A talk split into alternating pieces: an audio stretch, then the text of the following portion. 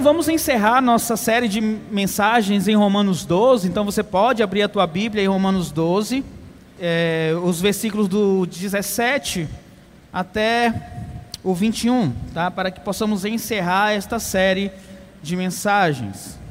Romanos 12, do 16, oh, do 17 até o 21, tá? Antes de lermos o texto, eu quero reforçar um princípio que tem sido recorrente nesta série de mensagem, é que não existe o valor em você apenas ouvir a palavra de Deus e apenas ouvir. Você precisa ser praticante da palavra que você escuta, precisa colocar em prática. A vida cristã não é apenas algo que você que diz a respeito de mudanças internas, de reflexões internas como você deve se comportar, mas diz respeito a mudanças reais, expressas externamente na sua vida cotidiana, no seu dia a dia, mudanças práticas. Você é salvo, Deus te selou como propriedade dele. A tua resposta é: eu ofereço a minha vida como sacrifício vivo diante do Senhor. Na prática, é dizer: Senhor, eis-me aqui, pode me usar, usa minha força, usa meu corpo. A tua mente, ela é transformada, é renovada pelo Espírito Santo de Deus, e você expressa isso na prática, como Paulo diz em Efésios 4, 17. Na prática, a mente renovada e transformada pelo Espírito, se você mente, você não vai mais mentir. Se você rouba, você não vai mais roubar. Aliás, você não vai roubar, você vai trabalhar e você ainda vai ajudar aquele que necessita. Precisa ver esta mudança na prática, no seu dia a dia. Você recebe um dom de Deus, que é a capacidade que Deus te dá para o serviço dentro da igreja, você vai colocar este dom à disposição da igreja para edificação do corpo, para edificação da igreja. Se você ama, esse amor, se você diz que ama, esse amor ele precisa ser um amor sincero, e o amor sincero é um amor real que tem ação prática na vida das pessoas que te cercam. Eu expresso o meu amor pela minha esposa, amando ela como Cristo amou a igreja. Não é apenas dizer para minha esposa, querida, eu te amo, mas ela precisa sentir este amor não apenas da minha boca, mas também das minhas ações. Eu não vou, eu não posso chegar para um irmão e dizer: "Meu irmão, eu te amo em Cristo Jesus". Se ele não sente este amor ali na prática, no dia a dia, eu me importando, eu até me sacrificando pelo meu irmão, então, isso precisa ficar entendido para nós. Eu escuto a palavra de Deus, mas eu também coloco esta palavra em prática no meu dia a dia. Se nós somos cristãos, porque nós seguimos a Cristo. Se o nosso cristianismo, aquilo que nós escutamos, aquilo que lemos na palavra de Deus, não faz nenhuma diferença na nossa conduta, Será que de fato eu posso dizer que eu sou seguidor de Cristo? As diferenças, a minha diferença como cristão, não é apenas no mundo das ideias, na minha imaginação, naquilo que eu acho que eu devo fazer. A minha diferença como cristão está nos meus atos, nas minhas relações interpessoais, está no meu serviço a Deus e meu serviço para com o próximo. E é importante você entender isso, até porque precisa ser praticado no texto que nós vamos ler agora. Não é apenas uma leitura do texto e o pastor explanando e você dizer, ah, eu concordo com o pastor. Você precisa praticar aquilo que você concorda dentro da palavra de Deus. Então vamos para o texto, Romanos 12, do 17 ao 21. Diz assim a palavra de Deus: Não retribua a ninguém mal por mal, procure fazer o que é correto aos olhos de todos. Façam todo o possível para viver em paz com todos. Amados, nunca procurem vingar-se, mas deixem com Deus a ira, pois está escrito: Minha é a vingança, eu retribuirei, diz o Senhor. Pelo contrário, se o seu inimigo tiver fome, dele de comer, se tiver sede, dele de beber. Fazendo isso, você amontoará brasas vivas sobre a cabeça dele. Não se deixe vencer pelo mal, mas vençam o mal com o bem. Vamos orar? Espírito Santo de Deus, mais uma vez eu peço que eu seja instrumento em tuas mãos, ó Pai. Então, guia esta mensagem como a, com, conforme a tua vontade, e que sejamos agra, agraciados hoje, ó Senhor, pela sua instrução, para que o teu nome seja glorificado, Deus. Assim eu oro, Pai, em nome do teu Filho amado Jesus Cristo. Amém. Se você acompanha essa série de mensagens, você sabe que a igreja de Roma era uma igreja que tinha oposições e tinha inimigos, né? principalmente externamente, tinham pessoas que não queriam que aquela igreja existisse ali, principalmente judeus não convertidos. Eles, de uma certa forma, perseguiam a igreja e tratavam a igreja de uma forma maldosa, grosseira. Ah, e Paulo não seguindo o padrão do mundo, ele traz orientações para essa igreja que estava sendo perseguida, como ela deveria lidar com os opositores, com os inimigos, tá? E é sobre isso que ele trata no finalzinho do, de Romanos, capítulo 12, do 17 ao 21, como nós lemos. Então vamos para o versículo 17. Não retribua a ninguém mal por mal, procure fazer o que é correto aos olhos de todo. Então ele inicia: não retribua ninguém mal por mal. Quando uma criança, e você já deve ter observado isso, uma criança ela leva um empurrão, qual é a atitude seguinte da criança? É empurrar de volta, né? Você me empurrou, eu vou empurrar você. Vai procurar uma maneira de empurrar logo a pessoa. Infelizmente, esse comportamento vingativo da criança não é uma exclusividade da criança. Muitos adultos agem de maneira similar. Quando alguém ofende, querem se vingar, querem retribuir aquele mal. Tá. É verdade que uh, você, como adulto, você não vai empurrar a pessoa, né? Me empurrou, vou lá empurrar. Você não é criança, né? Mas, muitas vezes, nós queremos revidar daquela forma sutil. Talvez você saia falando mal daquela pessoa que te ofendeu. Talvez você busque algum meio para prejudicar aquela pessoa. Só que, independente, do método que você vai usar para retribuir aquele mal, para se vingar, a tua proposta é: eu vou pagar na mesma moeda, eu vou revidar mal com mal. Aí Paulo chega e diz assim: não retribua o mal com o mal. Não haja como a criança que logo quer empurrar de volta o outro porque ele ofendeu de alguma forma. Seja maduro, seja cristão. Não revide o mal com o mal, até porque nós vimos que em Romanos 12, 9, Paulo vai dizer para nós: odeiem o mal, não pratiquem o mal. E a pergunta diante disto é: como devemos então seguir a orientação de Paulo, não retribuir o mal com o mal. Eu penso que na sequência dos versículos, Paulo vem nos ajudar a, na prática, não retribuir o mal com o mal. E ele começa dizendo: procurem fazer o que é correto aos olhos de todos. O que isso significa? Fazer o que é correto é viver de uma maneira justa, santa correta. Procurar significa que intencionalmente você vai buscar, vai procurar uma maneira que possa viver de uma, um cidadão correto diante deste mundo mal. E o que é ser correto? Nós podemos colocar em dúvida ou colocar, se perguntar, mas o que significa ser correto? Porque talvez o que é correto para mim não seja correto para você.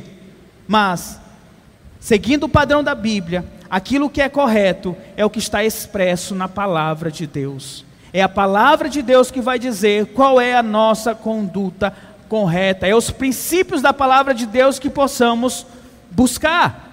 Eu preciso viver de uma maneira correta aos olhos de todos, cumprindo as palavras de Deus.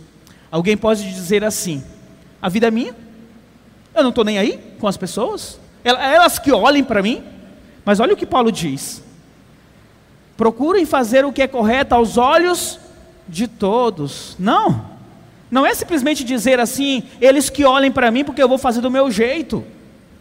Você é cristão, você é embaixador de Cristo, você é representante de Deus neste mundo, e você precisa fazer a diferença. As pessoas estão olhando, e por elas estarem olhando, você precisa fazer o correto, conforme a palavra de Deus, diante dos seus empregados, diante do frentista, diante do garçom no restaurante, ah, diante do teu patrão, diante dos professores, diante dos amigos, dos colegas, diante da igreja. Nós precisamos ter uma atitude correta. Seja na fila do posto de saúde, seja na farmácia, nas redes sociais, precisamos ter uma postura correta na, diante das redes sociais, nas festas da família. Precisamos pagar nossos impostos. Precisamos pagar as nossas multas de trânsito. Precisamos respeitar as nossas autoridades ser honestos nos nossos negócios. Se contratou alguém, pague de uma forma justa. Uma vez eu vi numa fila uma pessoa se vangloriando porque ela contratou um imigrante para capinar o seu quintal e ela deu 20 reais para aquela pessoa e ela disse: Ah, eu peguei, dei 20 reais, ele não reclamou, está tudo bem. E ficaram ali rindo da situação. Ah, detalhe, isso é um detalhe importante. Ele disse, ela passou, ele passou o dia todo capinando. E deu 20 reais. Você ser honesto nessas questões. Você contratou uma diarista. Ela disse, não, é 80 reais, mas quando chega lá, a tua casa são duas casas, três casas, e você só vai dar 80 porque ela disse que era 80. Avalie se é justo ou não aquele valor. É, é, é tu, você precisa buscar esta aparência, é, é, não é buscar aparência, você precisa ser correto aos olhos deste mundo. Trate bem as pessoas. Dê um bom dia no local onde você trabalha, com as pessoas que você trabalha. Pastor, mas eu não vou com a cara daquela pessoa. Nós vamos ver aqui que você precisa dar bom dia para ela também. Respeite o sinal de trânsito. Ah, nós queremos fazer um adesivo com a marca um pouquinho maior da Igreja Batista Jardim Floresta. Se você quiser, você coloca no seu carro. Você já pensou? Você fura o sinal vermelho com adesivo da igreja, Igreja Batista Jardim Floresta? Você não estará sendo correto. Aliás, rapaz, aquele irmão daquela igreja lá, ó. Pior se for o carro do pastor. Ai. Mas precisamos procurar fazer o que é correto aos olhos de todos. Até porque nós, como cristãos, como eu falei, estamos sendo observados por este mundo. Não é difícil alguém dizer: olha lá, não diz que é crente? Ó, aquele lá não é irmão? Nós estamos sendo observados. Quando as pessoas que estão em nossas, nossa volta elas observam a nossa conduta, a nossa forma correta de fazer as coisas, mesmo sendo injustiçados, mas ainda assim nós agimos de uma forma correta, nós estaremos contribuindo para que aquela pessoa seja inclinada a ouvir a palavra do Evangelho. Pedro, em 1 Pedro 2,12, ele diz assim, 1 Pedro capítulo 2, versículo 12 vivam entre os pagãos, né? pessoas que não conhecem a Deus, de maneira exemplar, para que, naquilo em que eles os acusam de praticar mal, observem as boas obras que vocês praticam e glorifiquem a Deus no dia da sua intenção. Pedro está dizendo que, olha só, as pessoas estão observando vocês, as pessoas que não creem em Deus estão observando, seja um exemplo, porque naquilo que elas praticam mal, elas não podem acusar você, porque as obras que vocês praticam são obras boas. Observem as obras que vocês praticam, e aí qual o resultado delas olharem para você e ver que você faz o que é correto aos olhos do mundo, elas vão glorificar a Deus por conta da sua atitude. Então, reflita com esta pergunta: de que maneira é o teu comportamento aos olhos das pessoas que cercam você? Qual é o teu comportamento como cristão? Pense sobre isso. Até porque o verso seguinte vai falar neste sentido. Versículo 18: Façam tudo o possível para viver em paz com todos. Uma pergunta possível aqui é: até que ponto você precisa ir para promover a paz? A resposta é: até onde for possível. Você observa no versículo 17 que Paulo diz: procurem fazer o que é correto aos olhos de todos. No versículo 18 ele diz: façam o possível. São expressões que nos mostram que nem sempre é possível manter a paz. Nem sempre você vai conseguir manter a paz. Habitamos em um mundo mau, gente. Em um mundo ruim. E às vezes não vai ser possível você manter a paz. Imagine você uma mulher, uma esposa cristã, que o marido maltrata, o marido humilha, o marido desonra. Ela pode fazer o possível para tentar a paz dentro da sua casa, mas ela ainda assim não consegue, por causa, não por causa dela, mas por causa do marido que está a, a, a maltratando, a, desonrando, ou até mesmo humilhando.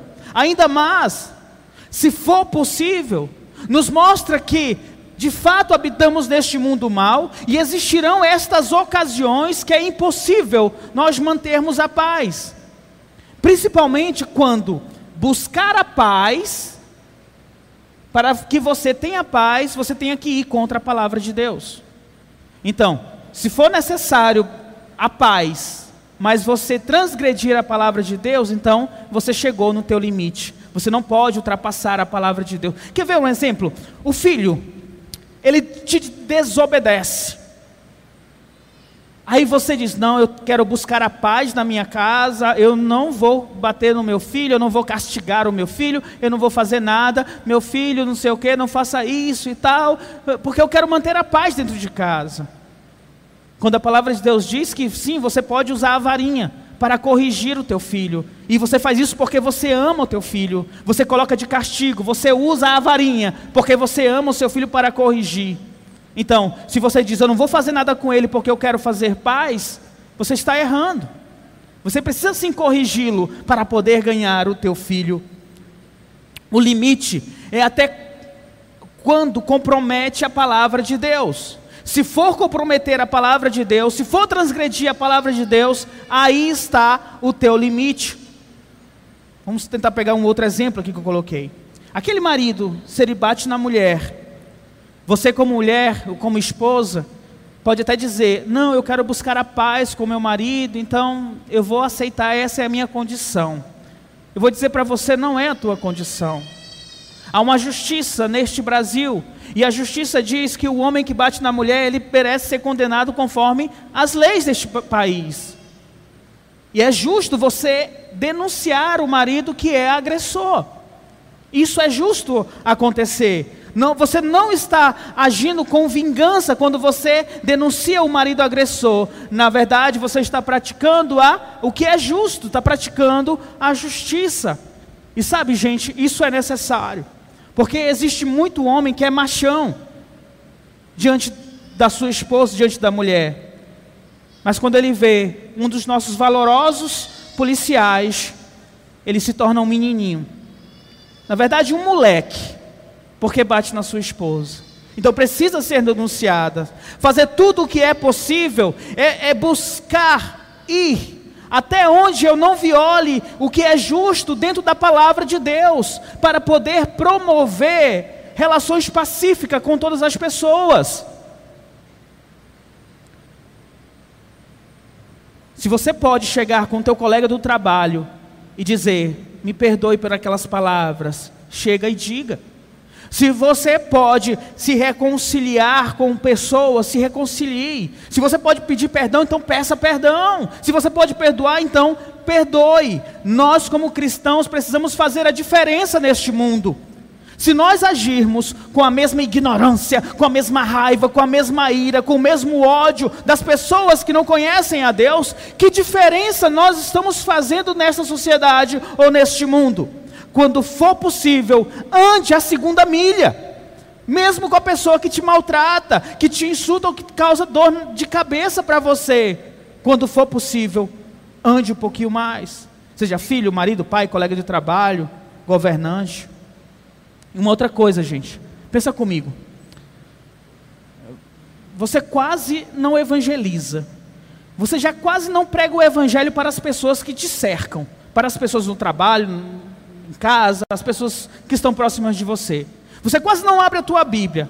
E se você ainda como cristão não dar um bom testemunho, não trata as pessoas com amor, você não estende a mão para as pessoas que necessitam, mesmo pessoas que te ofendem, eu pergunto: que tipo de luz brilha dentro de você diante deste mundo mal? O Senhor Jesus Cristo, em Mateus 5,16, ele diz assim: Assim, brilhe a luz de vocês diante dos homens, para que vejam as suas obras e glorifiquem ao Pai de vocês que está nos céus. A luz de Deus que está em nós, ela precisa brilhar neste mundo. As pessoas precisam ver as nossas boas obras, para que o nosso Deus seja glorificado através dessas obras que realizamos neste mundo.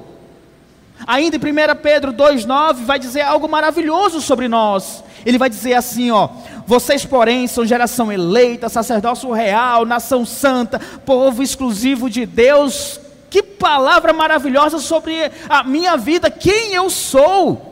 Mas na sequência ele diz: para anunciar as grandezas daquele que o chamou das trevas para a maravilhosa luz. Você é sacerdócio real, você é povo exclusivo de Deus. Mas você tem uma missão: anunciar as grandezas daquele que, chamou, que vos chamou das trevas para a maravilhosa luz. As pessoas, elas precisam enxergar essa luz de Deus em tua vida. Você não pode pegar uma luz, uma lamparina, uma vela, um, uma, um LED, esconder debaixo da cama que aquela luz não vai servir para nada. Você precisa colocar a luz no lugar mais alto para que ele, ela possa iluminar a todos. Se você é cristão, no ambiente de trabalho, você deve ser essa luz. E aquilo que você faz, as obras que você pratica no seu trabalho, de forma correta perante todos, precisam revelar Deus em tua vida. Nós precisamos fazer a diferença. Meu querido irmão, minha querida irmã, toda vez que nós nos negamos a discutir, a brigar, eu sei que para alguns é muito difícil, não discutir, não brigar, para outros é até mais fácil. Mas eu quero que você pense sobre isso. Toda vez que você se nega a discutir, a brigar, a entrar numa discussão, seja porque você foi impedido de entrar em algum lugar, e talvez já tenha acontecido com você, ou porque alguém furou a tua, a, o lugar na fila, ou por causa da demora no atendimento lá no, no Cosme Silva, ou porque alguém fez um serviço péssimo para você, ou porque alguém te enganou deliberadamente.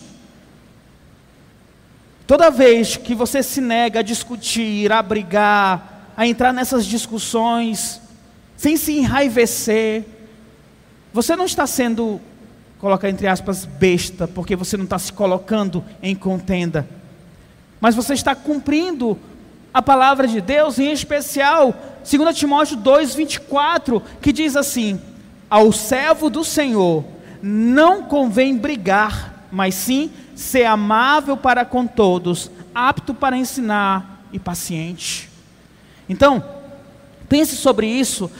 Quando o atendente não for tão legal com você, quando vier aquela raiva, aquela ira, e você quer soltar a tua voz para cima da pessoa, não convém você abrigar, discutir. Nós, como cristãos, nós precisamos fazer diferença. E eu sei que nós podemos fazer a diferença. Eu sei que nós podemos nos segurar para não entrar nas discussões. Sabe por quê? Porque em nós habita o Espírito Santo do Senhor. E nós podemos suportar, sim, injustiças, sem perder o nosso equilíbrio, porque nós temos a Cristo e somos diferentes das pessoas do mundo que explodem, que brigam, que fazem acontecer. Que resplandeça a luz de Cristo em nós no meio deste mundo mal. Paulo vai dizer no versículo 19: Amados, nunca procurem vingar-se, mas deixem com Deus a ira, pois está escrito: Minha é a vingança, eu retribuirei, diz o Senhor. Observem que no versículo 17, Paulo diz: Procurem viver de uma forma correta perante todos. No versículo 18, ele vai dizer: é, é, Sempre que possível, busque a paz. Mas agora, tratando de vingança, de retribuir o mal, de deixar a ira florescer, ele vai dizer o quê? Nunca, nunca, nunca. Ele não está dizendo, se possível, não se vingue, procure não se vingar. Ele diz, nunca procure vingar-se, deixe a ira, mas deixe com Deus a ira. E porque nós não devemos nos vingar ou revidar, porque a vingança pertence a Deus. Paulo literalmente cita o que Deus já falou em Deuteronômio 32, 35. A mim pertence a vingança e a retribuição. Nós, como cristãos, quando tentamos ou quando buscamos a vingança, nós estamos sendo orgulhosos porque nós queremos reivindicar para nós um papel que não pertence a nós, mas pertence a Deus. A vingança, a ira, pertence a Deus, é papel dele e não nosso. Paulo está dizendo aqui, irmãos, não se vinguem, não dê lugar à sua ira, mas deixe isso nas mãos de Deus, porque a vingança pertence a Ele. E pensando de repente, se você se vinga de alguém, Deus pode dizer: Bom, você já se vingou, então já está, tão, tão kits aí, então não tenho mais nada com aquela pessoa. A minha vingança com aquela pessoa já foi, porque você já fez ali o que eu deveria fazer. Não faça justiça com as suas próprias mãos. Creia nas promessas de Deus que Ele está lutando por você. Em Mateus, ou perdão, em Lucas 18, 7 a 8, Jesus vai dizer assim: Acaso Deus não fará justiça aos seus escolhidos, que clamam a Ele dia e noite, continuará fazendo-os esperar? Versículo 8: Eu lhes digo, Ele lhes fará justiça e depressa. Contudo, quando o filho do homem vier, encontrará fé na terra? Jesus está dizendo, pode até parecer que Deus está demorando em fazer justiça, só que, no tempo correto, no tempo certo, no tempo perfeito de Deus, Ele fará a justiça. E vai ser depressa essa justiça. Precisamos confiar nele. Tão somente nele. Será que Jesus encontrará fé suficiente em nós para crer em Suas promessas? Que Ele vai vingar os que são seus? porque a vingança pertence ao Senhor. E, e, e, então entenda isso. Não está em tuas mãos buscar a vingança. Deixe isso a cargo de Deus. No tempo dele, no modo dele, no lugar dele, ele vai fazer a justiça. Isso é confiar nas promessas de Deus. Aí no versículo seguinte, ele vai ampliar a verdade sobre não se vingar.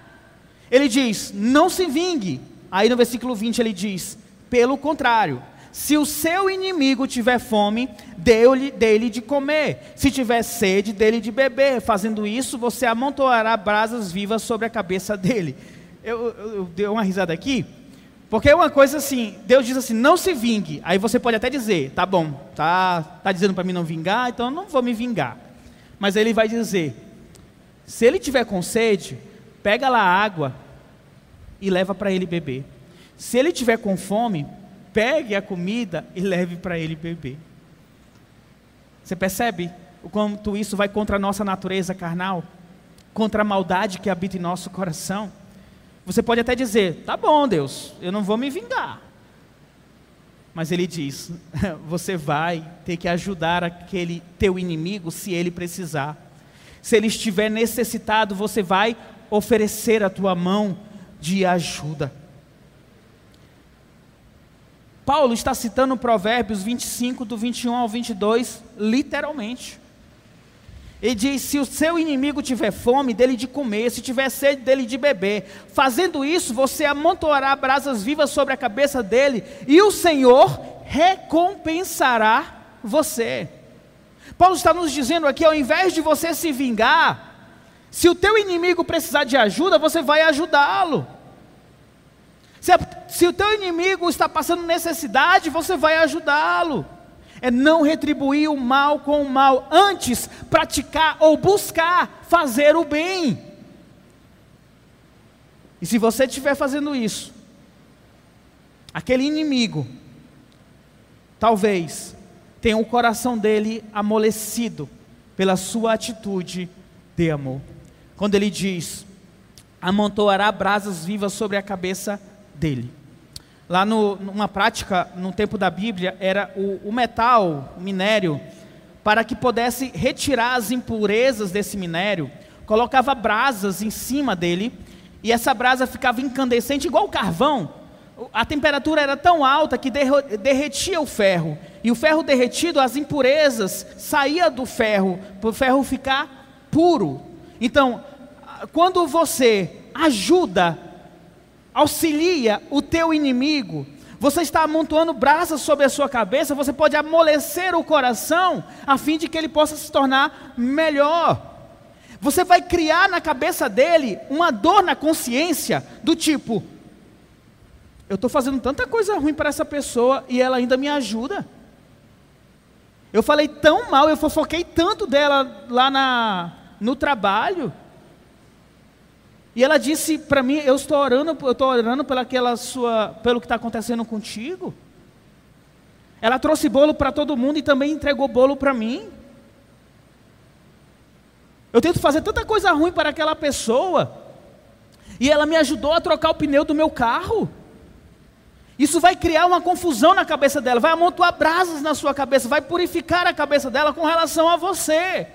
E pelas misericórdias e pela graça de Deus, e esperamos que esta pessoa possa ser ganha para o Senhor Jesus Cristo. Esse é o caminho que nós podemos vencer, não pelo mal, mas pelo bem, ajudando, demonstrando o amor que eles não esperam receber, demonstrando misericórdia que eles não esperam receber, demonstrando graça que eles não esperam receber. É uma atitude diferente da, das pessoas que estão no mundo. E ele termina no versículo 21. Não deixem vencer pelo mal, mas vençam o mal com o bem. Paulo meio que faz um resumo aqui. Não se deixe vencer pelo mal. Existem duas maneiras de viver neste mundo. Uma delas é viver conforme o Deus deste século, 2 Coríntios 4,4. Segundo os padrões deste mundo, que nega Deus, a outra maneira de viver é conforme a vontade de Deus, boa, perfeita e agradável, conforme os princípios da palavra de Deus.